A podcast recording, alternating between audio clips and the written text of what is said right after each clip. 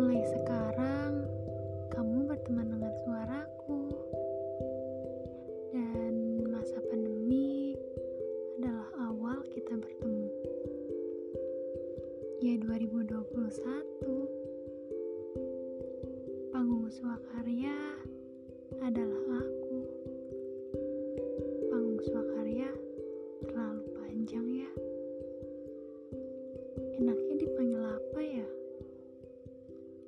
Apa pun itu, terima kasih sudah mendengar. Terima kasih.